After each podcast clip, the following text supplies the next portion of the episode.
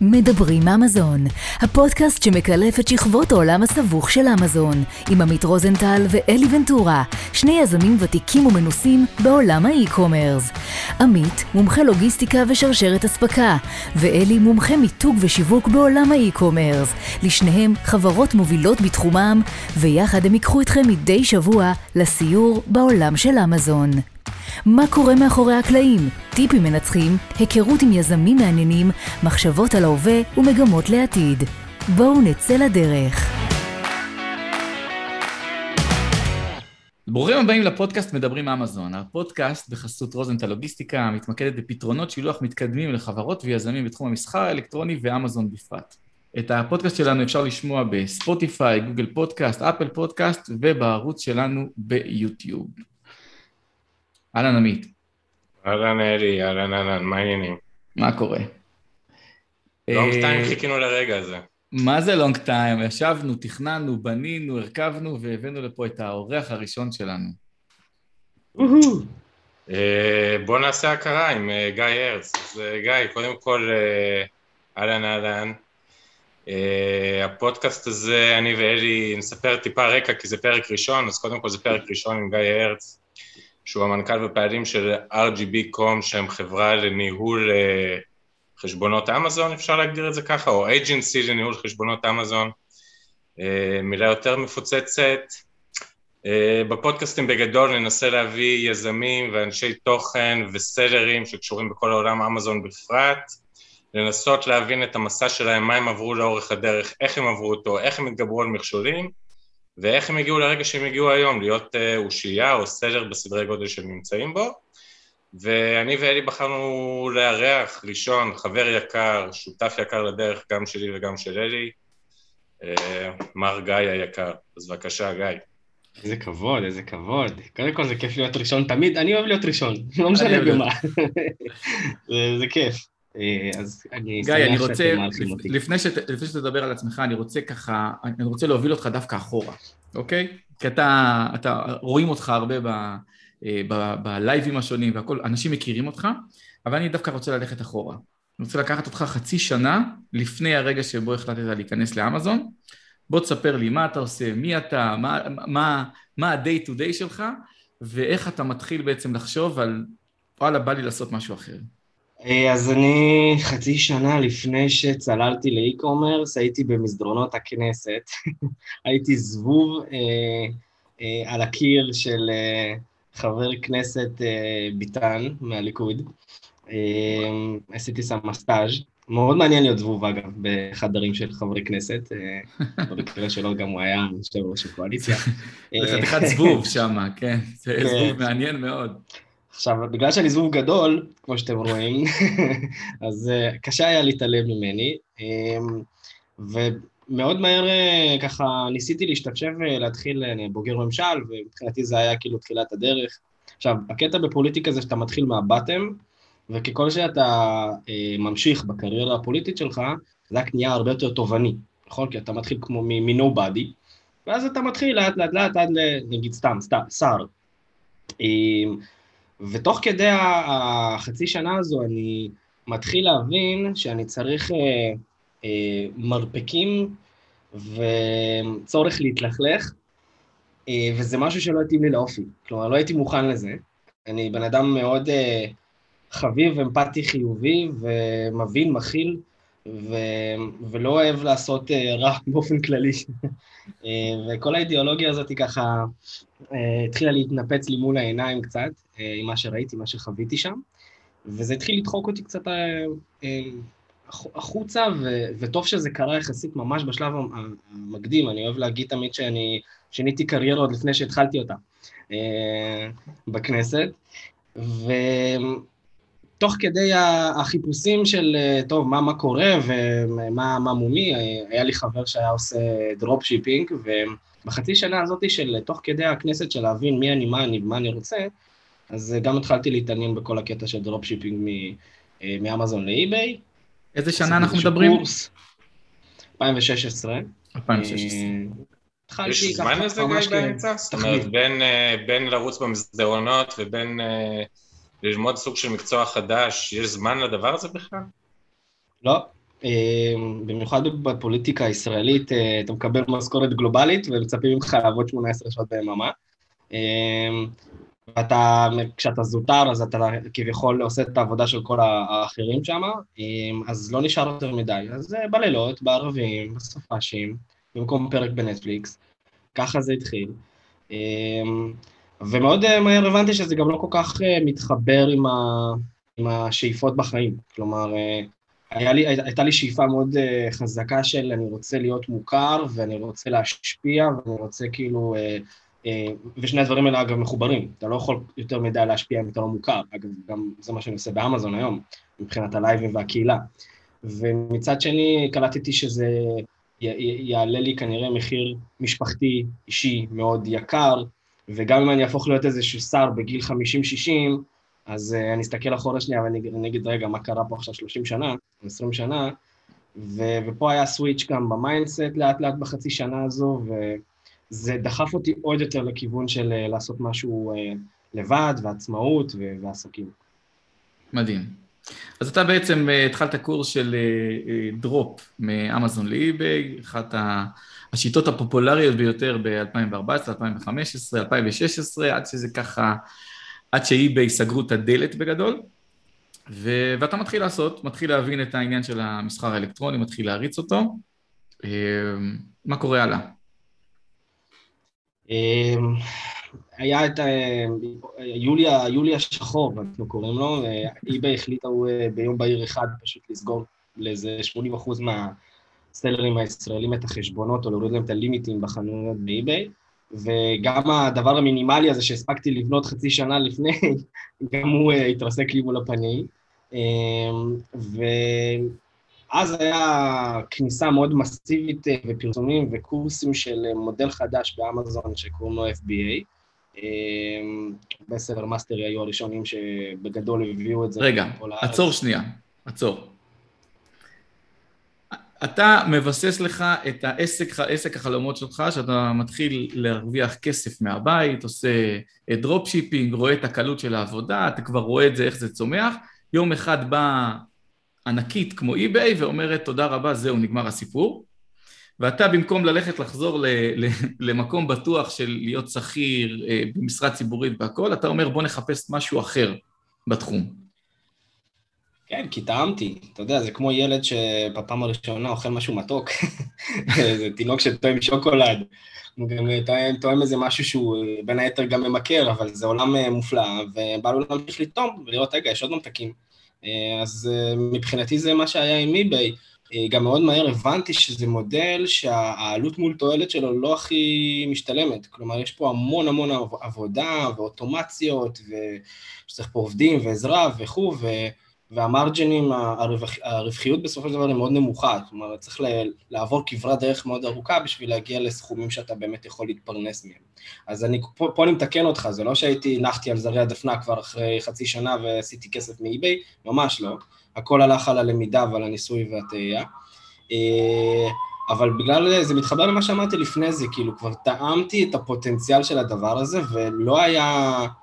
אה, המונח e-commerce לא היה רווח כל כך בארץ אה, בתקופה ההיא. אז כן איפשהו הרגשתי שאנחנו בתחילתו של תהליך מאוד מעניין בכללי באי-קומרס, ואמרתי, אם לא מדברים על זה עכשיו, אז ידברו על זה בהמשך, אז חוק הראשוניות. מדהים. נכון לגבי כל דבר. אז, וזה כבר דגדג לי ב... מי שיש לו פשן למשהו, מספיק טיפה, אתה יודע, לדגדג אותו ולהדליק אותו שם, זה כבר יניע את זה משם. אז אה, מבחינתי לא הייתי צריך הרבה, כלומר לא... אגב, כן, כן הייתי צריך להמשיך להתפרנס בסופו של דבר, אז פה כן קיבלתי איזושהי החלטה אסטרטגית אה, שאולי תיראה מוזרה לאנשים מסוימים, אבל אני אסביר את הלוגיקה. אז מהכנסת, לא המשכתי בכנסת, יצאתי וחזרתי לעבודה הסטודנטיאלית שלי. הלכתי למלצר. עכשיו, אה, מלצר עם תואר ראשון, אחרי קצת, אחרי סטאז' בכנסת בגיל 28 וזה, אה, למרות שזה לא כזה נוראי בארץ אה, להיות מלצר בגיל 28, אבל הלכתי למסעדת יוקרה, ואמרתי, טוב, אני צריך משוואה של מינימום משמרות ומינימום עבודה, ומקסימום כסף בשביל להתפרנס, וגם שישאר לי אולי עוד עודף להרפתקאות שלי באי-קומרס. וזה בדיוק מה שהצלחתי uh, לעשות, הייתי גם יחסית די תותח במלצרות, uh, שירתתי כל מיני אוליגרכים uh, רוסים וכאלה, uh, מכרתי להם יינות באלפי שקלים, ובאמת הייתי עושה את השמונה, תשע אלף שקל שלי נטו מבאמת שלוש משמרות בשבוע של ארבע שעות.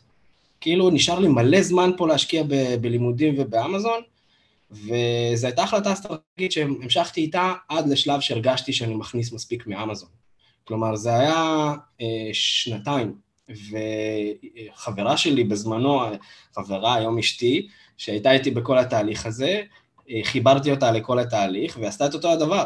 היא הלכה והפכה להיות סוג של אה, בייביסיטרית הראשית ברמת גן, ועשתה המון כסף, ונטו בשביל אה, לעזור לי בעסק, וגם את הזמן הפנוי הזה. ובאמת, אה, אז התחילה, גרנו כבר ביחד, אז ההחלטה הזאת כמשק בית הייתה החלטה נכונה, מאוד. לא יודע אם הייתי הולך לעבודה אחרת. אני חייב להגיד דווקא משהו, אתה יודע גיא, אני חייב להגיד משהו. אני כאילו דווקא חוזר על זה כמה משפטים שאמרת אחורה, על הסיפור עם אי-ביי, ואני יודע גם שזה סיפור עם אמזון. עכשיו, אני... שוב, אני, אתה יודע, יש לי חברה שהיא service provider בתוך העולם הזה, זה משהו אחר לגמרי, אבל כאילו אמרת שביום אחד אי-ביי שינו את כל חוקי המשחק, ואי-ביי היה לא רלוונטי. עכשיו, אותו דבר כאילו קורה גם באמזון, זאת אומרת, אמזון יכולים ביום אחד לקום בבוקר, להגיד לך ידידי, מסיבותיך, מסיבותם הם, בסדר? אה, הליסט שלך לא נכון, לא יודע, ווטאבר, אנחנו סוגרים לך את החשבון עכשיו לתקופה הזה, תערער לנו למה אפשר לפתוח את החשבון. עכשיו, כבתור בעל עסק, אני מנסה להבין ממך, אולי גם אלי יגיד איזה שתי מילים על זה, איך אתם מסוגלים להתמודד בתוך העולם הזה שכאילו יש לכם עסק, אתם משקיעים בו כסף, בונים בו סיסטמציות, עובדים וכאלה, וביום אחד מישהו שהוא אלוהים של הדבר הזה באיזשהו מובן, פשוט בא וסוגר לכם את העסק ביום אחד, זה פשוט נראה לי הזוי להתמודד עם מצב כזה כבעלי עסק בכלל. אז איך אתה, איך אתה כאילו מצליח להתמודד עם הדבר הזה, איך לקוחות שאתה מנהל להם את החשבונות מצליחים להתמודד עם הדבר הזה? כי בסופו של דבר אנשים, אתה יודע, יש אנשים כמו שאתה אמרת לצורך הדוגמה, שיכולת להיות מלצר לתקופה ולעשות את זה, אבל מי שכבר מחליט שהוא עושה את זה, ושם את כל הביצים באיזשהו סל אחד, איך אתם מצליחים להתמודד עם הדבר הזה? זה משהו שקשה, אני אומר לך, לי כבעל עסק, אם ביום אחד מישהו היה בא ואומר לי, חביבי, העסק שלך סגור, זה פשוט נראה לי, אתה יודע, משהו שהוא אפילו כן. אוטופי באיזשהו מקום, הדבר הזה. אבל אני, אני, אני רוצה, לפני, לפני שגיא עונה, אני רוצה רגע להגיד משהו. זה נכון שאומרים את זה תמיד, ו, וזה עולם שהוא דינמי וזה עולם שקורה. אבל אה, בוא רגע נצא מהעולם של המסחר האלקטרוני ואמזון. ותיקח אה, בעל אה, בית קפה שיושב ברחוב מנחם בגין בתל אביב, 30 שנה, והוא, כל מי שמגיע למשרדים שם עוצר אצלו, שותה קפה, קונה קורסון והכל, ופתאום בונים לו רכבת תחתית, ואומרים לו חמש-שש שנים אף אחד לא מגיע לפה, תתפוצץ. זה אותו דבר, זה אותו דבר כמו בעל חברת תעופה, שיש לו עכשיו חברת תעופה ושנה שלמה אין טיסות בעולם. אבל אלי, זה אירוע של אחד למיליון, אתה מדבר איתי על אירוע של אחד למיליון, בעוד פה זה אירוע שיכול לקרות once in a month. אתה מבין? זה הבדל גדול בקטע הזה. אני מסכים איתך, זה נכון, אבל זה הבדל גדול ביכולת שליטה על זה. גיא, דבר איתנו.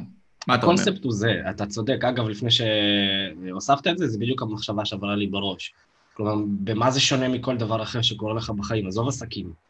אם, אם, אם משהו שהוא חשוב לך ממש בחיים, אה, נקלע לבעיות. זה יכול להיות עם הילדים, זה יכול להיות עם האישה, זה יכול להיות עם הבריאות. אתה, אה, יש דברים שאתה מתמודד איתם שאתה לא יכול כאילו להזניח אותם ולהגיד, טוב, אני, יש לי את הבעיה הזאת עם, עם הבריאות, אני לא אגע, אתה מטפל בזה. כנ"ל גם פה, כשיש לך משהו בידיים שכבר השקעת בו, והשקעת בו, אני יכול לפתוח פה מיליון סוגי השקעות, כן? אה, נפשית, פיזית, כלכלית, אה, הכל. ו, ואתה מבין שאם לא תטפל בזה, אז ה baby שלך הוא ייהרס, אז אתה, אתה צולל לזה, ממש ככה, אין ברירה, אני חושב ש seller באמזון שהוא אולי בתחילת דרכו, אז הוא יעשה חושבים פעמיים, ואני תמיד אומר את זה שזה המכות בכנף, שבדרך כלל 95% מה sellers לא חוזרים מהם, אבל אה, כשיש לך מה להפסיד, אתה טיפה יותר אה, לוחמני. ו... ואני חושב שזה מה שהיה אצלי, למרות שלא היה לי עדיין איזה עסק, אתה יודע, שכל כך אה, מושך אותי ל... ל... לחופש הכלכלי, אבל הרגשתי כבר שזה משהו מוחשי, הרגשתי שיש לזה עתיד, והייתי מוכן להילחם על זה. ואני חושב שזה פשוט עניין של תפיסה. עכשיו, הכי בנאלי בעולם, וכולם תמיד יגידו, זה mindset, יזמי, זה תפיסה, זה מוטיבציה, וזה מילים שהן יפות, שאין להן שום משמעות אם, אה, אם, אם מאחורי הקלעים אתה באמת לא מרגיש שיש לך מה להפסיד. אז אה, כל ההרפתקנים, שזה באמת רוב הסלרים שנכנסים לאמזון, כי הם לא יודעים עדיין לאן הם נכנסים, אז הם הרפתקנים מבחינתי. הם, לא, הם עדיין לא אנשי עסקים, הם עדיין לא יזמים, הם עדיין לא... הם סוג של יוצאים להרפתקה, וכמו שאתה אומר, כן, כל חודש זה יכול לקרות, אה, עכשיו, יש הבדל מאוד גדול אם זה קורה בחודש הראשון, אם זה קורה בחודש בשנה, אה, בחצי שנה הראשונה לדוגמה, או שזה קורה אחרי שנה, כבר שאתה בעסק. אז ההתמודדות שלך תהיה שונה. אז אני אישית, אפילו שזה היה בתחילת הדרך עם אי-ביי, אה, לא היה לי מה להפסיד כל כך, נכון, יותר מדי, אבל כבר הבנתי את הפוטנציאל של הדבר הזה, ואיפה שהייתי בחיים, איפה שהייתה ההבנה שלי, זה הכל הוביל אותי דווקא כן לחפש דרך אחרת.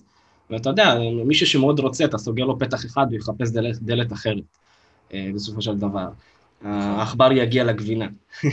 שים לב לצניעות רגע של, של, של גיא, שהוא מספר סיפור שהוא בגדול, אתה יודע, בין המילים אתה שומע יזמות, אתה שומע את המוטיבציה, אתה שומע את כל הדברים האלה, אבל הוא אומר לך, הלכה למעשה מה עשיתי.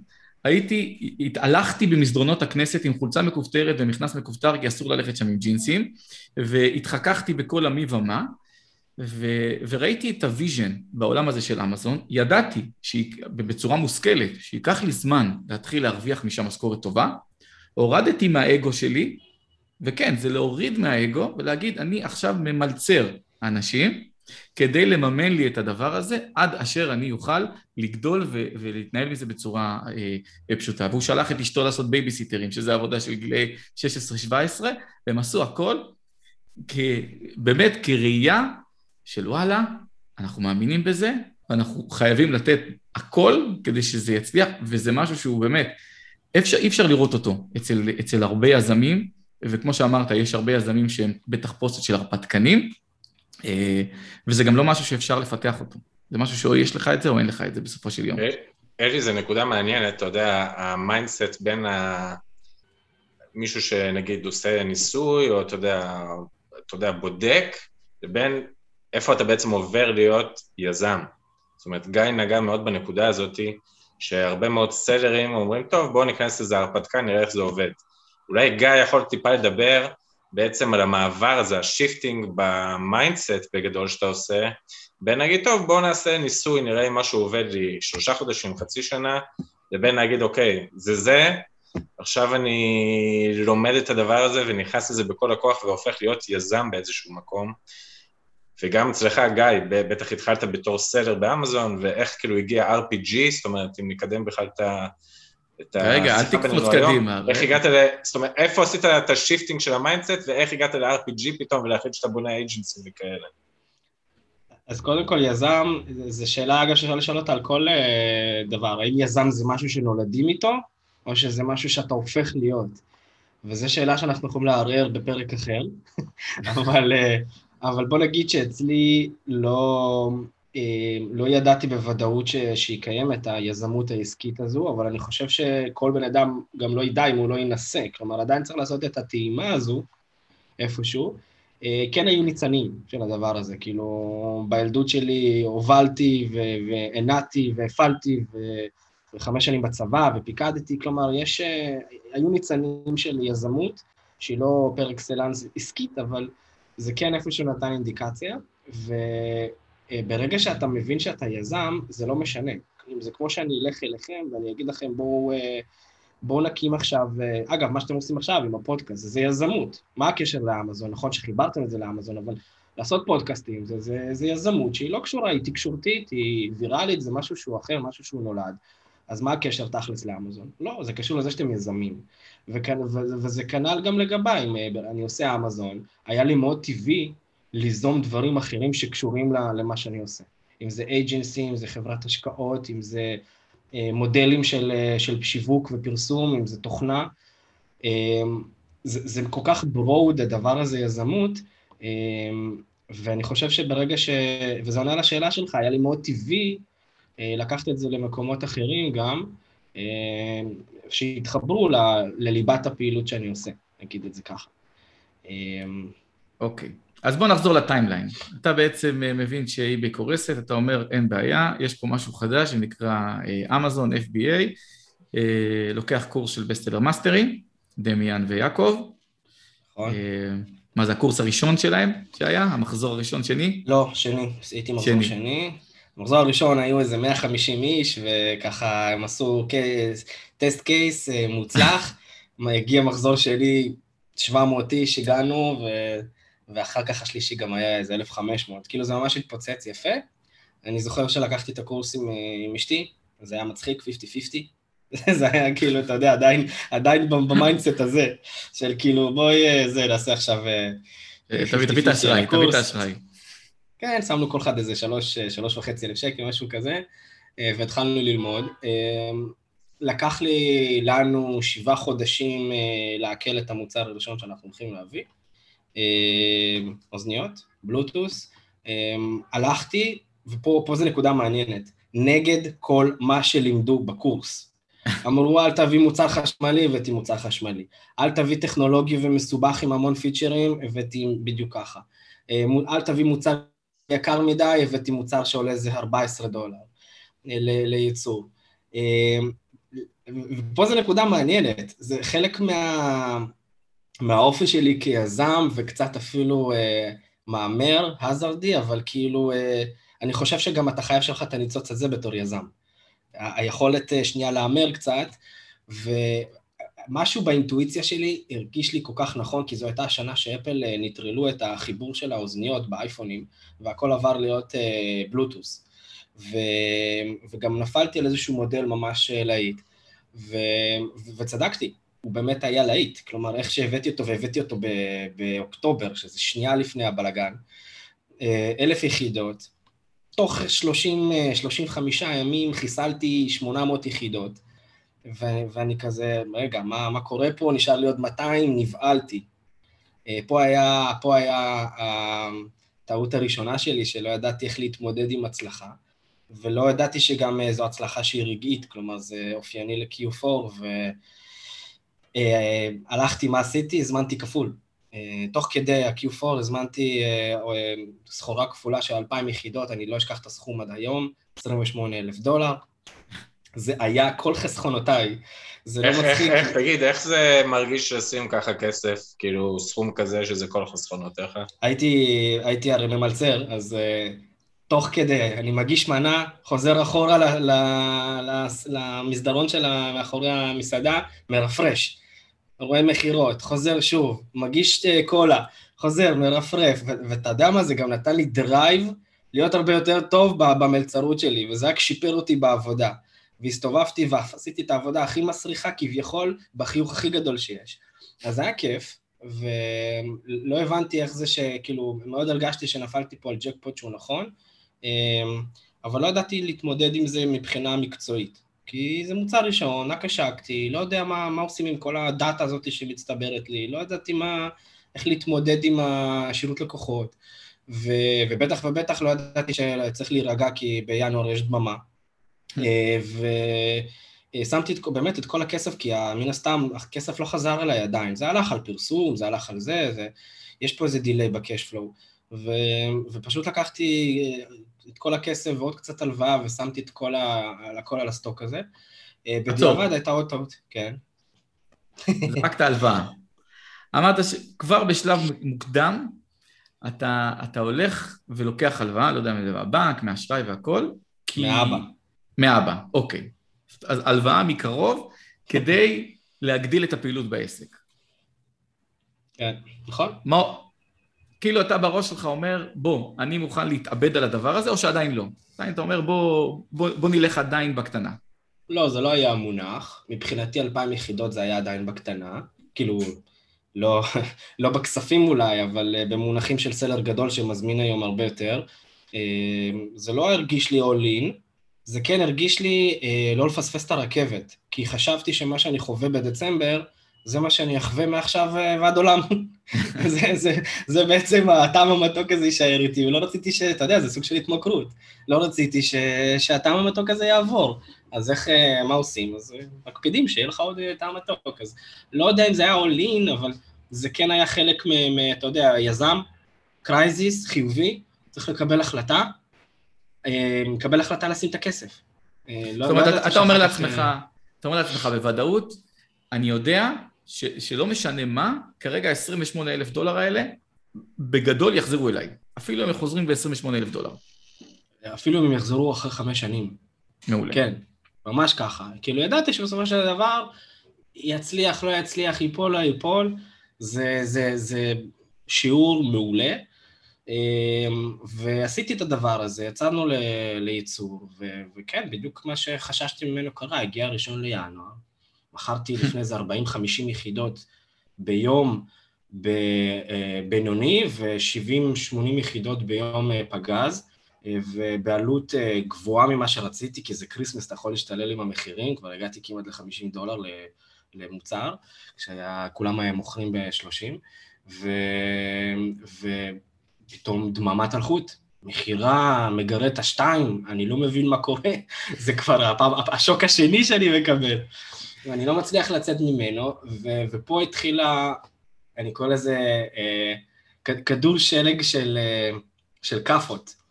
זו הייתה הכאפה הראשונה שלי של עצירת המכירות. הכאפה השנייה שלי זה כל הריוויוז הרעים שהתחילו להיכנס. ופה נכנס הקטע של אה, לעשות הפוך, מוצר טכנולוגי, זה... נפל לי האסימון שהאמריקאים כל כך עם אצבע קלה על ההדק בכל מה שקשור ל-reviews, שמספיק שהם לא מצליחים לחבר את הבלוטוס מהאוזנייה לפלאפון, מבחינתם המוצר לא עובד. אמ, התחיל לי גל של החזרות וסגירת ליסטים ו- ומלא ביקורות רעות, ומאיזה 4.7 ממוצע צנחתי ל-3.7. וואו. זה פשוט חיסל לי את כל, ה... את כל העבודה הטובה שכביכול נעשתה אפילו בלי שכל כך השקעתי בה, ב Christmas וברבעון הזה, ו...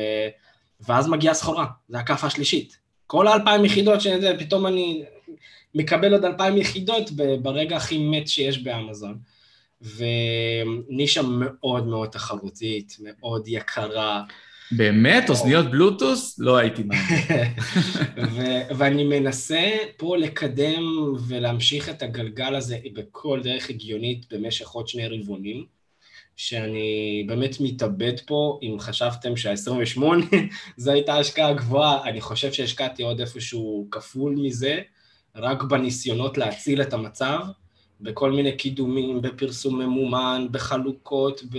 פטנטים, בהאקים, ב- לא משנה מה, שום דבר לא אה, הצליח לנער את הליסט מהמכה האנושה שהוא קיבל, ו, ו, ופה יש לך את הקטע הזה גם שאתה אה, אומר, השקעתי כל כך הרבה, אני לא יכול להפסיק, אני חייב להשקיע עוד.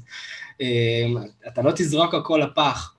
אה, עד שכאילו זה כבר באמת נהיה מצב עגום, אה, וגם אה, חשוב לציין שהתחתנתי בדיוק באותו חורף. אז יצאתי, ל... יצאנו לאיזה ירח דבש מאוד ארוך בדרום אמריקה של איזה חודשיים, בדיוק בתקופה הזאת של אה, דצמבר-ינואר, אז אה, סוג של נחתי על זרי הדפנה בקטע הזה של הלרפרש, להתלהב מהמכירות, ו... ולא כל כך ידעתי מה לעשות עם כל ה... באמת המידע שהצטבר לי ולנתב את זה למקום של, אה, של לנסות אולי להציל את המצב. ו... ו... ופה זו הייתה הכאפה הרביעית שקלטתי שאני פשוט סלר לא טוב. נקודה, אני לא סלר טוב. אם הייתי טוב, אז כנראה שהייתי אולי איפשהו רואה את, ה... את הצרות שמחכות לי מעבר לפינה. חייב אה, לשאול אותך שאלה רגע, גיא. היות ואני מכיר אותך קצת, וגם אני איש משפחה, וגם, דרך אגב, גם אלי איש משפחה נהדר. אה, דיברת כאילו שאשתך הייתה איתך כאילו בכל אורך הדרך, גם ב mindset, גם בעזרה, כאילו המימונית, גם בהכל. ברור לי שאתה שיתפת אותה, כאילו, מה קורה, זאת אומרת, איך היא לקחה את זה, בכלל, מה זה השפיע עליכם בתור זוג, כאילו, איך זה השפיע אה? עליכם בתור זוג. מה זה אה, שיתפתי אותה? אמזון חיו לנו בתוך הבית. זה היה כן. ברמה ש... 24 שעות ביממה, זה... היא יודעת בדיוק מה קורה והכל, אה, ופה אני אוסיף, אני אוסיף את הכאפה החמישית, של, של באמת האכזבה הזאתי, של שאתה לא רק סלר גרוע עכשיו, אני מוסיף לפה גם אולי בן זוג גרוע, או בעל גרוע, או פרטנר גרוע, שלקחנו את את הכסף, הימרת בשלב כל כך מוקדם, לפני שמקימים בית, לפני שמתחתנים, ילדים. זה היה המון המון המון כאב נפשי וכאב כמעט פיזי, ההתמודדות עם הדבר הזה. אבל ייאמר באמת לזכות לינוע אשתי שהיא יזמית, לא פחות ממני, בשום, בשום, במילימטר, לא פחות ממני. ואומנם היא לא אה, אה, מצאה את הפריצה שלה בקטע של, אתה יודע, יזם לא חייב להיות בפרונט ולנהל קהילות ודברים כאלה והכל, אבל זה, זה באופי. זה מחזיר אותי לשאלה אם נולדים עם זה או לא, או שיש לך את זה או שאין לך את זה. ועצם העובדה שהיה לה את זה מאוד מאוד עזר בהבנה של המסע שאני עובר. אה, וגם הייתה איתי בעסק, אז היא עזרה בכל דבר. פה אגב הייתה איזושהי נקודת שבירה בהתערבות שלה בעסק, שהיא הבינה שהוא מאוד טכני, כלומר, אה, גם אני וגם מי נפל לנו האסימון שזה לא רק להזמין סחורה ולראות את המכירות אה, מרופרשות, אלא יש פה המון עבודה טכנית אה, ומספרית וסטטיסטית מאחורי הקלעים, וזה הצד הפחות נחמד וורוד של העסק הזה. ו...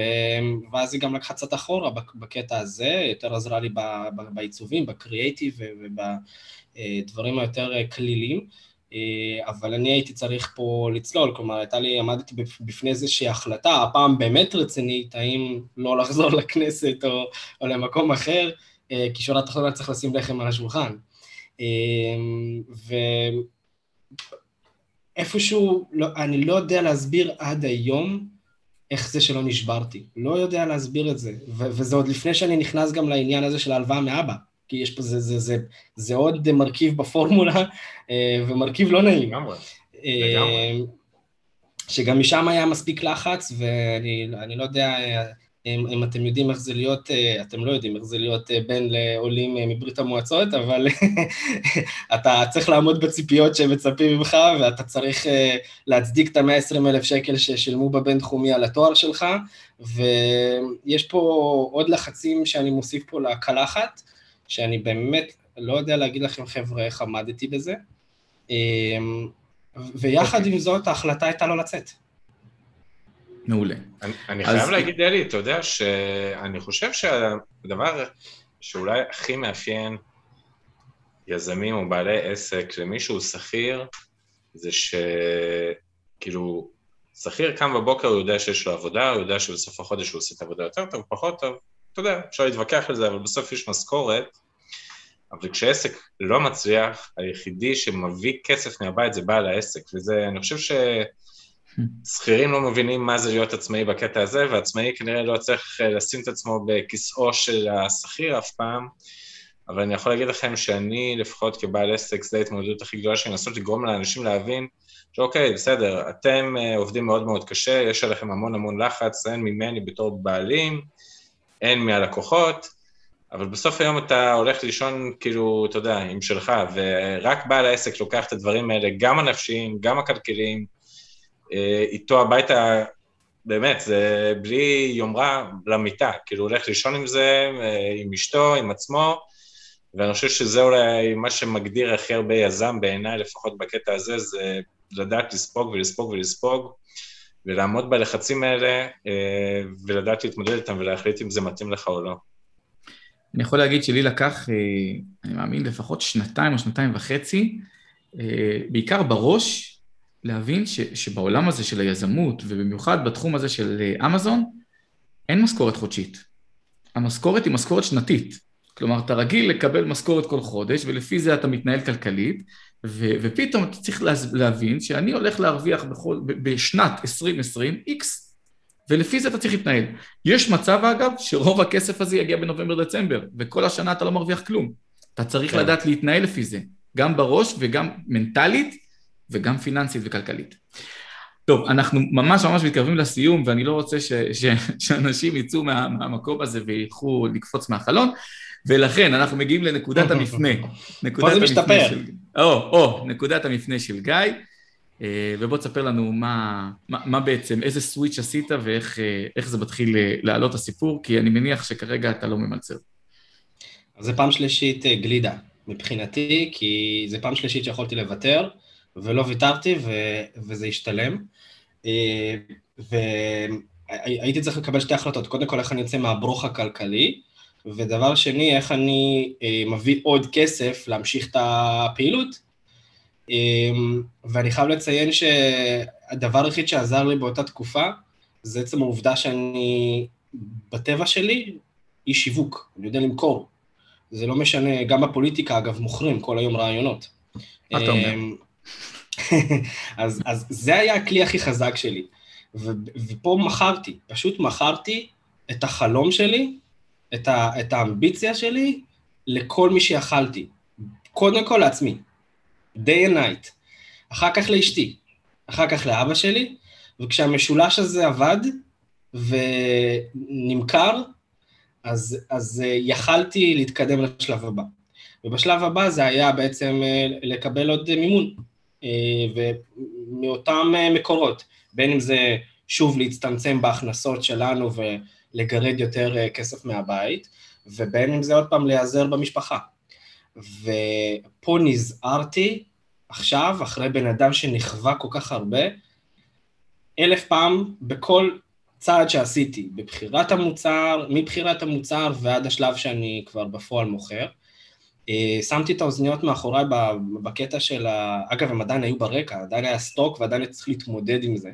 אבל פשוט חיכיתי עד לשלב שאמזון כבר פתחו לי את ה outlet deal, שזה סוג של, אה, כשאמזון בא ואומרת לך, המוצר שלך כל כך חרא, בוא אני אעזור לך כבר להיפטר ממנו. אז זה מה שעשיתי, ופשוט אה, זה עזר לי באיזה חודש אחד למכור את הכל, במחיר שהוא בדיחה. ושמתי את זה מאחוריי, והקמתי מותג חדש של arts and crafts, ו office supplies, וכל מיני קישוטים, ודברים שפה אגב, אה, הברקה של אשתי שבאה ואמרה, יש בארצות הברית אה, את ה baby shower, כל, המ, כל החגים אה, וימים המיוחדים שהם אוהבים לחגוג לפני שהילד נולד, והיא ראתה שבאמזון מוכרים כל דבר בנפרד ואין בנדלים, שהיום אנחנו יודעים שאמזון לקחו את זה רחוק והשיקה ממש פיצ'רים שלמים בסביב העניין הזה של הבנדלים, אבל אז היה בחיתולים. ב-2018, ועשינו, היינו הראשונים שפשוט לקחו את הכל, עשו בנדלים בסין של כל הקישוטים, ומכרנו את הקישוטים האלה למסיבות האלה בקיטים, וזו הייתה הצלחה מ-day one, והפעם ידעתי להתמודד עם ההצלחה הזאת, עם, עם, עם הריסטוקים, עם, עם הפרסום, כי פשוט עשיתי את האכזבה מעצמי, היא המניע הכי חזק. כשאתה יודע שנכשלת איפשהו, שאתה לא טוב ב-PPC, אז אם אתה לא הולך וצולל לזה עכשיו, כמו באמוק, אתה, אתה לא יכול לקרוא לעצמך יזם. ו, וזה מה שעשיתי, ופשוט פירקתי כל נושא מחדש באמזון, ואמרתי, הקורס שלקחתי זה לא קורס מספיק, זה היה קורס בסיסי, הלכתי, לקחתי עוד השתלמויות ועוד כנסים ועוד אה, אה, אה, קורסים, והתחלתי לעשות דברים אחרת, ופתאום מוצר אחד, מייצר מספיק כסף לעוד מוצר, לעוד וריאציה, לעוד זה, זה, זה. הגעתי מאוד מהר, תוך חצי שנה לאיזה עשרה מוצרים, אה, מאותה, מאותו ברנד, וזה פתאום אה, הרגיש אחרת לחלוטין.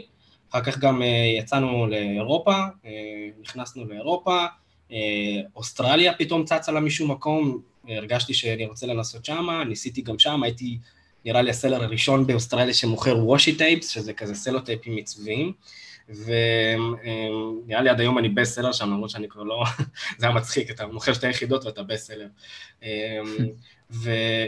ופתאום הרגשתי עסק רציני, ופה גם אה, התחיל להתייצב הכל מבחינה כלכלית, כלומר התחלתי לקבל קצת כסף הביתה, התחלנו קצת להחזיר הלוואות, התחלנו אה, להתנהל אחרת, ופה הרגשתי שהעסק, אה, אני מוכן לעזוב את העבודה, רק פה.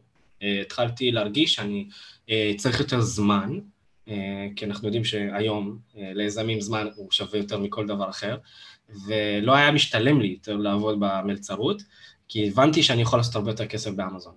ופה בעצם uh, התפטרתי והייתי, נהייתי פול טיים, אשתי עדיין עבדה קצת, אבל זה, זה עזר, uh, וקיבלנו החלטה עוד יותר uh, uh, מעניינת, זה ממש לצלול לזה uh, פיזית, כלומר נסענו לסין, ממש ככה, וואו. עזבנו את הכל, מכרנו את כל התכולה של הבית, נתנו את האוטו לדוד של אשתי, ופשוט יצאנו לשנה של מזרח. וואלה, הייתי בטוח שנסעתם לסין לשבועיים שלושה. נסעתם לא, לא. לשנה לא. לסין, לחיות. שנה למזרח. לא, לא לסין בלבד, אלא למזרח באופן כללי. אבל היעד היה ברור, קודם כל להיפגש עם כל הספקים, לשלב business ו pleasure, Canton Fair, בהונג קונג היינו ב Global Sources, לא חסר כנסים שם ומקומות איפה אפשר לקבל רעיונות, והמסע הזה היה יותר פעם אחת לנפש, סוג של להשתחרר עכשיו מהשנתיים המשוגעות שהיו לנו, ופעם שנייה זה היה לקבל טעם לעוד, וזה כל כך עבד. להסתובב בקנטון פייר זה כמו ילד שמסתובב בחנות צעצועים לראשונה. ופתאום מלא רעיונות, ואתה מרגיש חשוב כי אתה נפגש עם הספקים שלוקחים אותך לארוחות אה, אה, עסקים אה, מפוצצות כאלה, ויש פה סוויץ' מאוד מעניין מבחינת הדרייב והגאווה שפתאום טיפה טועם את ההצלחה, אז זה, זה נותן עוד יותר דלק. אז היינו, היינו המון בתאילנד ובסין ובווייטנאם ובסינגפור, ו... אה, לפני שחזרנו לא, לא, לא רצינו לחזור, אמרנו, אנחנו כבר, אם אנחנו חוזרים זה ברור, זה להתיישב, זה להביא ילד, זה זה זה, בואו שנייה נמשוך אה, עוד טיפה, אה, והיה לנו חברים בסינגפור, והזדמנה שם איזושהי הזדמנות עסקית לאשתי, והתיישבנו שם לחצי שנה, ו- ופה היה הבוסט הרציני והנגיעה הראשונה בלתת שירות. כלומר, ישבתי בסינגפור, וזה... חלום לכל יזם, זה אתה כאילו מרגיש בקוסמוס שם. אה, אווירה סופר יזמית, סופר עסקית, סופר טכנולוגית, מתקדמת, נקייה, אה, לא יודע איך להסביר לכם את זה, אבל זה נתן drive מטורף לחיי היזם מבחינת אה, חופש והיכולת שלו ליצור כשהוא באווירה כזו. ו, ופה, שם גם נפגשתי בפעם הראשונה, העליתי בוא נגיד זה ככה את היחסים שהיו לי עם פאבל אה, פאשה היום אה, שהוא שותף שלי לרמה שהיא הרבה יותר רצינית, כי התחלנו לעבוד ביחד.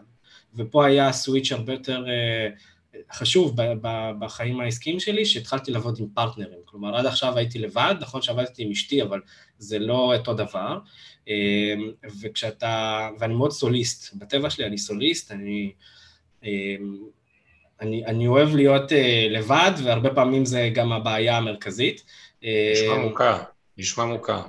כן, ו- ופה פתאום היינו, אתה יודע, הייתי מתחבר איתו פאשה על הסקייפ, שש שעות, עובדים כל אחד על עסק שלו, אבל תוך, אבל תוך כדי עובדים ביחד, ומשתפים רעיונות, ויש פה איזה חילופי זה, ואתה מבין שיש פה יתרון מאוד עצום, ולא היה איזשהו סטארט-אפ אה, טכנולוגי, זה תוסף כרום, והתחלתי לעזור לו גם שמה, עם הלקוחות שהיו לו, אה, שלמציאת ה... למציאת משאיר הביקורת, אה, כמו AMZ Fire וכאלה, אם אתה זוכר, אז היה להם MZ Wiz, ופה פתאום אה, תוך כדי גם אה, עוד חיפשתי בתור יזם עוד הכנסה מהצד, למה לא, אני יכול לעשות את זה, אני טוב מאוד במתן שירות לקוחות, בלדבר עם אנשים, אני מאוד הומני, לקחתי על עצמי את כל החלק של השירות לקוחות אצלם בחברה, וזה מאוד הכניס אותי עוד יותר עמוק, ונחשפנו להמון המון המון סלרים אחרים. אה, באזור ה... לא יודע, מאות, מאות סלרים שהיו מגיעים לתוכנה, אבל הם באו עם בעיות גם אה, של אמזון, ובגלל שידענו אמזון אז גם עזרנו להם אה, שמה, ושם זה היה הניצוץ הראשון לקטע הזה של השירות לקוחות, ובכלל לתת שירותים, והבנו שעברנו איזושהי כברת דרך ש... שהיא שווה משהו למישהו שעדיין לא עבר אותה. ו... ו... ואז היה החלטה מאוד ברורה שאם אני חוזר לארץ, אני לא עוסק רק באמזון, אלא אני עוסק ב, בסופו של דבר, ואני מתחבר לשורשים שלי. זה לעבוד עם אנשים, להנהיג, להוביל, לדבר, אה, לחבר אה, ולתת השראה, וזה לגמרי מה שעשיתי בצבא, זה לגמרי מה שעשיתי כשהייתי הדובר אה, הפוליטי, בפוליטיקה, ופתאום זה התחבר לי, באמת, כאילו, אתה יודע, היום שואלים הרבה אה, למה גורואים הם גורואים, למרות שאני לא גורו, ולמה מנטורים הם מנטורים, ולמה אתה צריך את זה אם אתה מרוויח יפה כסף באמזון, וזה נשמע כל כך אה, אה, מטומטם כשאתה בא ואומר, לא, אבל יש לי פשן להדרכה, אבל זה השורשים שלי, זה, זה לגמרי מבחינתי היה חיבור מושלם, אה, לעסוק גם במה שאני אוהב, והתחלתי איתו את החיים. וכשחזרנו לארץ, אני לא אשכח את זה עד היום, ישבנו בסינגפור בספטמבר, וזה היה ראש השנה, ובבית חב"ד, ועשינו חג, וישב לידי מישהו מאמזון, בכיר, שאחראי על הלוקליזציה של הכניסה של אמזון למדינות אחרות, והיו שמועות כבר שאמזון נכנסת לישראל, ואמרתי לו, אה, אני יודע שאתה לא יכול להגיד לי, רק אה, תענן, אמזון בדרך לישראל, כן או לא?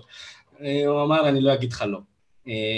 ופה אמרתי לפאשה, תקשיב, אם אני חוזר לארץ, אנחנו חייבים להקים איזה אייג'נסי, איזה משהו, שיעשה פה רעש בישראל, ייקח את היצרנים, ייקח את הזה, זה הולך להיות טרפת. ועם החזון הזה חזרתי לארץ. אתה יודע שזה אוקיי. זה באמת סיפור מדהים, ופעם ראשונה שאני באמת שומע אותו אה, ככה את כולו. אני יכול להגיד לך שאני פעם ראשונה שפגשתי את גיא, אה, זה היה שעשיתי סדנה, עשיתי סדנה לסלרים קיימים, סדנת מיתוג לאמזון. עכשיו, אה, אני מגיע כזה את הסדנה, הרבה אנשים קנו, נו, זה היה איזה 15-20 אנשים, אני מסתכל על הרשימה, ואני רואה מלא סלרים שאני לא מכיר, כלומר סלרים חדשים, פתאום אני רואה גיא. שאני אומר, בואנה, הבן, הבן אדם מוכר, הוא עשה כבר דבר או שתיים, אני רואה אותו בקבוצות, הוא כבר מוכר תקופה. קטע שהוא בא לסדנה שלי, ועכשיו נופל לי האסימון, אני יודע, גם כבר שם, היה לי שיחות איתו גם אחרי זה, אבל עכשיו באמת נופל לי האסימון, ש... אה, שזה בן אדם שפשוט אוהב כל הזמן ללמוד. אני לא מאמין שחידשתי לו המון בסדנה הזאת, הוא ראה המון דברים שהוא מכיר ויודע, אבל הוא אשכרה ישב שם במשך שעתיים וחצי, והקשיב לי מבלבל את המוח על מיתוג ושיווק, כאשר 80% מהידע סביר להניח שהוא ידע, ויכול להיות שהוא לקח משפט מהדברים שאמרתי, ואמר וואי, הנה, הנה עוד משהו שלמדתי. בול. אלי, בול. ככה. זה עכשיו תיארת את החוויה שלי מהסדנה שלך. יש משפט שאומר שבן אדם חכם זה אחד שלומד כל יום משהו חדש, ובן אדם טיפש זה אחד שחושב שהוא יודע כבר הכל, אז אה, כנראה זה יאמר לזכותך גיא בעניין הזה. אוקיי, אז אנחנו מתקרבים רגע לסיום הפודקאסט, אז אה, קודם כל תספר לנו מה קורה היום. היום יש לנו את הסוכנות, שאתם אה, מנהלים למעשה PPC, ואני מכיר לא מעט כאלה שמתנהלים אצלכם ומאוד מאוד מאוד מרוצים. אה, מבחינת חשבון האמזון שלך, היום אתה בעצם עם פאשה, או עם, עדיין עם אשתך, אה, כמה מוצרים יש לכם באוויר, תספר לנו ככה כמה כן. נתונים שאתה יכול לספר ואתה רוצה לשתף. לא חייב. האמת שההשתלשלות, או נקרא לזה סגירת מעגל יפה למותג שלי, שאמרתי שהקמתי עם העשרה מוצרים והכל, זה הייתה בעצם אה, הכניסה, מה שהשפיע על זה זה הכניסה המסיבית של הסינים לאמזון, שזה היה ב-2018-2019, שהם נכנסו בעשרות אלפים לשם. ו, ובין היתר אותם יצרנים שאני הייתי קונה מהם הפכו להיות אה, סלרים, אז אה, למה להם בכלל למכור לי אם הם יכולים למכור ישירות ולהתחרות בי? ואז ראיתי שהמוצרים שלי פתאום אה, משוכפלים ומועתקים, וצצו להם מלא בנדלים כאלה וקיטים, והבנתי מאוד מהר לאן הרוח נושבת, והם עשו מה שנקרא שחיקת מחיר למטה, וכבר לא היה משתלם לי בכלל 70% מהמוצרים לרוץ איתם. אז התחיל איזשהו תהליך של uh, קבלת החלטות עסקיות של לחסל את מה שלא עובד וכבר מה לא זה, ולהשקיע בדברים אחרים, או להשאיר את מה שכן עובד. והעסק הצטמצם לו uh, באופן טבעי. Um, ואח... ומנגד גדל לו עסק אחר, ש... של כל מה שאנחנו מדברים היום, הסוכנות והחבר'ה, ואחר כך פשוט כיום איחדנו את הברנדים תחת RPG קאפ, שזה חברת ההשקעות שלנו, וכל הברנדים מנוהלים בחברה אחת, וזה כבר מודל אחר כשאנחנו מביאים כספים והשקעות ומימון, ו... אבל איחדנו. גם לא היה הגיוני כל כך שפתאום שיש לי 20 פלוס עובדים, לא, אני יכול להתפ... כמה בן אדם יכול להתפצל? כאילו, אתה לא באמת יכול לעשות את, ה... את העבודה בעצמך, אתה יכול לבקר אותה, אתה יכול ללמוד, אתה יכול להישאר בעניינים, אתה לא עושה כבר את העבודה למטה, וזה גם קלטתי שאני צריך לשחרר. הסוליסט אה, ש, שבי היה צריך לשחרר, והעובדים שגייסנו לסוכנות לאט לאט השתל, השתלטו לנו על העסקים שלנו, וזה היה טבעי, וזה מה שקרה. אז היום באמת אה, זה התחיל, אה, זה נולד ממש, אני ופאשה נגד כל העולם, ככה זה היה. בן אדם אחד שעושים לו PPC, שניים, שלושה, הם הלכו, סיפרו לעוד שלושה, אלה, השישה האלה סיפרו לעוד שישה, ו- ופתאום מצאנו את עצמנו תוך חצי שנה עם uh, dozens of clients, ו- והיינו צריכים עזרה ומהר. פה נכנס uh, פאבל השני, חזנוב לעניינים, והוא uh, הצטרף אלינו גם כ- כמומחה PPC לא קטן, והביא לפה בוסט מקצועי מאוד לכל מה שעשינו. ופתאום הדבר הזה הפך להיות רציני. ו, ונכון שאתה אומר PPC, כי משם באנו, וזה עד היום ליבת הפעילות, אבל PPC, כמו שאתה יודע, זה לא מספיק, וסביב ה-PPC היה צריך לתת, לתת, לתת עוד הרבה פתרונות אה, אחרים, וככה נולדו להם עוד שירותים ועוד מחלקות ועוד uh, עובדים הצטרפו, והיום אנחנו ממש A to Z Solutions, ומאוד אוהב את העשייה. אוהב, אוהב מאוד את העשייה, אה, נכון שזה קשה גם להיות נותן שירות, שלוש, שלושתנו תואמים את זה ביום-יום, קשה מאוד, אבל אני חושב שמה שעדיין מעניין ומניע שם זה כל הדברים שבנינו מסביב. אם זה הקהילה, אם זה הקורסים בבית ספר, והיוזמות הפרטיות שלנו, וכשאתה בתעשייה ואתה פוגש אנשים אחרים, אז יש קשרים עסקיים אחרים, ופה פתאום זה פותח אה, ערוצים אחרים, כל העניין הזה של יזמות ועסקים כבר מקבל משמעות אחרת לחלוטין. אה, למדתי שאני יכול אה, להיות ולהחליף המון כובעים ביום אחד, ולמדתי שאני יכול להיות בהמון מקומות במקביל, ולעשות המון דברים במקביל. זה מביא אתגרים אחרים, כן? אני לא יודע אם נספיק לגעת בהם, אבל זה כבר אתגרים אחרים לחלוטין, אבל אה, של בעל עסק, של, אה, בעל, של משפחה, של אבא, של אה, דברים אחרים לחלוטין, אבל אני חושב שיזם לא באמת יכול לנוח מתישהו, אולי בקבר. אלי, דבר אחד שלמדתי מהרעיון הזה, ואני חושב שאנחנו תכף צריכים להגיע לסגיר ולשאלת השאלות שלך, אנחנו צריכים לעשות אה, פרק נוסף רק על אה, איך אה, יזם או מישהו שהוא סוליסט בנשמתו משחרר את העסק ונותן, ל... ונותן לאנשים אחרים לנהל עבורו את העסק. אני יכול להגיד לך ש... שוב, ברמה האישית אני מתמודד עם זה באמת בימים אלו ממש. גם העובדים שאני מביא באים אליי ואומרים לי, עמית, שמע, תשחרר, כאילו, אתה לא, אתה לא יכול להביא אותי ואז לא לשחרר. אז אני אומר, ה mindset הזה זה משהו שאני חייב להגיד שלי ברמה האישית הוא, אתה יודע, הוא מדבר ממש לכאן, כאילו, ללב שלי, באמת. אני חייב לתת לך אנקדוטה על מה שאמרת. אנקדוטה על מה שאמרת, אנקדוטה על מה שאמרת, אני חייב לתת לך. נו. דוגמה קלאסית, אני נותן לעובד שלי משימה, נותן לו, כן. בוואטסאפ, אחרי חמש דקות אני הולך ואני עושה אותה. בדיוק. אז אתה יודע, אמר לי לא חבר טוב, אמר לי חבר טוב, טיילתי איתו יום שבת, הוא אמר לי, עמית, שמע, אני ואתה, וגם הוא בעל עסק, אבל בתחום אחר לגמרי, תחום הפיננסי, לא משנה. הוא אמר לי, עמית, אני ואתה כנראה מנהלים גרועים, אין מה לעשות. עדיף לדעת לקבל את זה לפעמים בגיל מסוים, אבל להמשיך גם ככה. וזה בסדר, תשמע, זה... אני איתך, כאילו, אתה יודע, יזם אמיתי צריך בחיים לדעת הוא אבולוציה מחדש כל הזמן, גם לעצמו, גם לאישיות שלו, ואני יכול להגיד שלי אישית, ברמת הניהול עסק, זה אולי הדבר הכי קשה לדעת לשחרר, כי אתה תמיד מרגיש, לפחות אני מרגיש, שתמיד אני יכול לעשות את הדברים יותר טוב, ואם אני אעשה אותם אז הם יתבצעו, לא יודע אם יותר טוב, אבל איך שאני רוצה, ואני חושב שזה משהו שיכול לגעת לכולם, אז אלי, שים את זה בראש שלנו לעתיד. כן. האמת שזה בדיוק מה ש... עכשיו יש לנו רגע, רגע. שאלת אה, סגיר לכולם, אלי? רגע, אבל למה גיא יכול אנקדוטה ואני לא יכול אנקדוטה? גם לי מגיע. אתה חייב אנקדוטה. כי גם העלית לי גם נקודה של, אה, אתה יודע, לכל אחד יש את הנקודת מפנה שבה הוא מבין שברגע שהוא משחרר דברים קורים אחרת, אז אצלי זה היה באי-ביי, איפשהו ב-2015, שגם אני עשיתי דרופ, והגדלתי והגדלתי והגדלתי והגדלתי, והייתי עושה הכל לבד, מעלה מוצרים, את האוטומציה של המכירות, היו עושים מכירות, אבל אני הייתי עושה שירות לקוחות. כל יום הייתי קם, יושב שלוש, ארבע שעות על השירות לקוחות, טק, טק, טק, טק, טק, עד שבסוף כבר, אתה יודע, השאלות האחרונות זה no, yes, leave me alone, אתה יודע, תשובות כאלה של עצבים. ואז גייסתי עובדת פיליפינית, שזה לא היה כזה מקובל שם, אבל מישהו זרק לי, איזה מישהו אמריקאי, שאפשר לגייס עובד פיליפינית ולהכשיר אותה לעשות שירות לקוחות. והתחיל לעשות שירות לקוחות, וכמו שגיא אומר, כל פעם שהייתי רואה הודעה, מסתכל עליה, למה היא לא ענתה, עונה במקומה, עונה ככה, ואז הייתי משחרר לה לענות, ופתאום גיליתי, לא רק שהיא עושה את זה יותר טוב ממני, כי זאת העבודה שלה, היא יודעת לעשות שירות לקוחות באנגלית, האנגלית שלה יותר טוב ממני, מתפנה לי זמן, התפנו לי שלוש-ארבע שעות, שאני יכול, עזוב מה לעשות בהם, אני יכול לחשוב על דברים אחרים, ופתאום היה פיתוח. פתאום תפתח עוד חנות, פתאום תלך לאמזון, פתאום תעשה דברים אחרים, והדבר הזה שהוא לשחרר, שהוא מעבר למנטלי, הוא גם עוזר לנו להתפתח כיזמים וכבעלי עסקים. חד משמעית, אין, אין עוררין בכלל, זה, זה חד משמעית.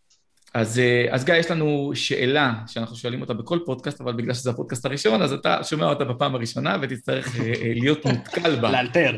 אתה למעשה הראשון שתהיה מותקל בה. והשאלה היא זה, אם היית זוכה מחר בעשרה מיליון דולרים, מחר זכית בלוטו האמריקאי בעשרה מיליון דולרים, מה היית עושה איתם? וואי, אתה יודע שאני שואל את זה, אני ואשתי שואלים אחד את השני את זה לפחות פעם בחודש. אנחנו כל כך אוהבים להתעמק בשאלה הזאת ובחלום הזה. אה, נראה לי זה חלק מהעניין של להיות יזם, זה לחלום. אה, מה הייתי עושה במיידי? קודם כל סוגר פינות. לכל אחד יש לו את הפינות בחיים, אם זה איזושהי הלוואה שהוא לקח, אם זה משהו שהוא חלם לעשות, אם זה משהו שחייב לקנות, הייתי סוגר פינות. אה, זה אחד. שתיים, אני, אני יודע היום פחות או יותר מה העסקים שאני עושה, מה עובד, מה לא עובד, מה, מה, איפה הייתי רוצה להשקיע, אז הייתי כנראה סכום מאוד מכובד, אם כמעט לא הכל אה, כנראה משקיע. אה, משקיע באמזון? משקיע באמזון, משקיע בנדל"ן אה, רגיל, משקיע בתוכנות, לא חסר דברים שאני מתעניין בהם. אז סביר להניח שפשוט משקיע הכל, כי אני מבין היום שמי שחוסך, אז הוא לא יגדל. וזה, וזה משהו שהיה לי מאוד ברור בתחילת הדרך. ואני חושב שזה עד היום אני מתנהל ככה כבר איזה שש שנים מאז שאני יזם, אני לא חוסך. כל שקל שנכנס לי, אני כנראה אכניס אותו איפשהו, או לאחד לעסקים שלי או למקום אחר. לא יודע אם זה חכם, נראה, נדבר עוד עשרים שנה, אבל... עכשיו, עכשיו אני רוצה, לה, לה, אני רוצה uh, להקשות עליך קצת. אמרת להשקיע. בוא נגיד שסגרת פינות, קנית דירה ככה לעצמך, דירה מפנקת והכול, זרקת שתי מיליון דולר. יש לך שמונה מיליון דולרים ביד. באחוזים, כמה אתה משקיע באמזון וכמה אתה משקיע במקומות אחרים, בנדל"ן, בשוק ההון, בדברים אחרים. אמ, שאלה מעניינת, כי אצלי כבר ההשקעה באמזון היא, היא בכמה רבדים, כלומר, היא, היא לא בהכרח... אה, אה, האם, הייתי, האם הייתי הולך לעשות private label נוסף שלי? לא. וואלה. לא, כי, לא, כי אין, איפה שאני נמצא היום בחיים ומה שאני עושה, סוגי הפעילויות שאני עושה, אני עדיין יכול להשקיע באמזון, אני לא חייב לעשות את זה באופן פרסונלי. כלומר, אני כנראה אשקיע את זה בחברת השקעות, או נקים איזשהו מיזם חדש, זה יהיה סביב אמזון בכל מקרה. אגב, כל העסקים שלי הם סביב אמזון. איך שלא, איך שלא תהפכו אותם זה אמזון, אבל זה לא בהכרח עכשיו במוצג, במותג. אמ, אז אני חושב, ש... וזה אגב כאילו סוג, סוג של say שלי, שאני כן מאמין בתעשייה, אני כן מאמין בעולם הזה, אמ, פשוט הראייה שלי השתנתה, שאפשר לעשות כסף באמזון, לא רק ממסחר באמזון. אה, יש עוד המון אפיקים ועוד המון אה, דרכים מעניינות אחרות, ובסופו של דבר הליבה תישאר. כלומר, עדיין יהיו כמה מיליונים טובים של סלרים, ויצטרפו עוד כמה מאות אלפי כל שנה, והאנשים האלה עדיין יצטרכו ידע, ועדיין יצטרכו פתרונות, ועדיין יצטרכו תוכנות, ועדיין יצטרכו השקעות, וזה אה, עולם אחר היום. אז אני חושב כן. אני מקווה שעניתי לך על השאלה. לא, לא, זו הייתה תשובה מאוד מאוד מעניינת. אז אה, וואי, תודה רבה. היה וואלה, אחלה של פרק, פרק ראשון מדהים. לא יכלנו לבקש אה, פרק... לא נראה לי יכול להיות יותר מוצלח, אלי, מהדבר הזה. חד משמעי, חד משמעי. ואל תשכחו לחפש אותנו, אנחנו באפל פודקאסט, גוגל פודקאסט, ספוטיפיי, גם בערוץ יוטיוב שלנו. וזהו, חברים, שיהיה המשך יום נפלא. מודה לגיא, תודה רבה, ו... תודה, תעשו חיל. יאללה, בכיף, גיא, תודה.